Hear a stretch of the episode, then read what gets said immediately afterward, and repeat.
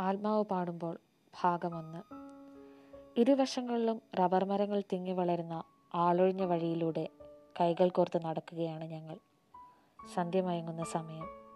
പയ്യെ വീശുന്ന കാറ്റിൽ മതിച്ചാടുന്ന ഇലകളുടെ മർമ്മരവും കൈവിട്ടു പോയെന്ന് നിരീച്ച ചില ചിന്താശകലങ്ങളെ ഓർമ്മയിലേക്ക് തള്ളിവിടുന്ന ചീവിച്ചിലപ്പുകളും പകൽ മുഴുവൻ ചുറ്റിത്തിരിഞ്ഞ് വീടുകളിലേക്ക് മടങ്ങുന്ന പക്ഷികളുടെ കലകലപ്പും കാതോർത്ത് ബാലിശമായ സ്വപ്നങ്ങൾ മയങ്ങുന്ന പഴയ ആ മരത്തണൽ ലക്ഷ്യമാക്കി ഞാനും രവിയും.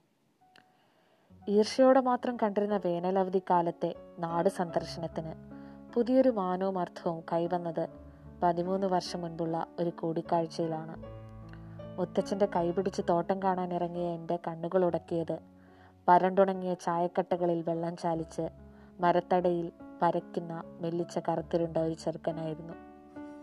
പയ്യൻ നന്നായി വരയ്ക്കുന്നുണ്ടല്ലോ മാധവ എന്ന അഭിനന്ദന വാക്കുകൾക്ക് ശേഷം എന്റെ കൈ പിടിച്ച് മുത്തച്ഛൻ മുന്നോട്ട് നടക്കുമ്പോൾ മുഖം തിരിച്ച് ഞാൻ അവനെ ഒന്നുകൂടി നോക്കി.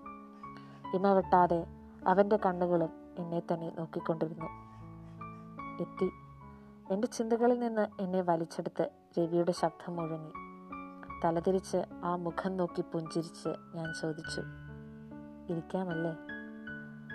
ഞങ്ങൾ ഇരുവരും കൈകൾ തെല്ലയക്കാതെ ഇരുന്നു. വെറുതെ കുറേയേറെ നേരം ഒരക്ഷരം പോലും ഉരിയാടാതെ. ചില ബന്ധങ്ങളെ വാക്കുകൾ വികൃതമാക്കുന്നതായി തോന്നിയിട്ടുണ്ട്. വാക്കുകളുടെ ആധിക്യത്തെക്കാൾ വാക്കുകളുടെ അഭാവം ചില ബന്ധങ്ങൾ മനോഹരമാക്കുന്നു. അവിടെ സംസാരിക്കുക ആത്മാവാണ്. ഒരാത്മാവിന്റെ സംഗീതം ചെവിയോർത്തിരിക്കുന്ന മറ്റൊരാത്മാവ്. അതായിരുന്നു ഞങ്ങൾ. കമല രവി വിളിച്ചു. ഞാൻ മൂളി. ഇതും മടക്കയാത്ര നിശ്ചയിച്ചുള്ള വരവ് തന്നെയല്ലേ? ആത്മസംഗീതത്തിലെ ചോരമയം അപ്പോഴാണ് എന്റെ ശ്രദ്ധയിൽപ്പെട്ടത്. എന്തോ ഒന്ന് എന്റെ ഹൃദയത്തെ കനപ്പെടുത്തി.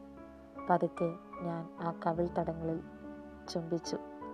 പിന്നെ രവിയുടെ തോളിൽ തലചായ്ച്ച് കണ്ണുകൾ അടച്ച് കുറച്ചു നേരം കിടന്നു. നിമിഷായുസ് മാത്രമുള്ള ദിവാസ്വപ്നങ്ങൾ കണ്ടു.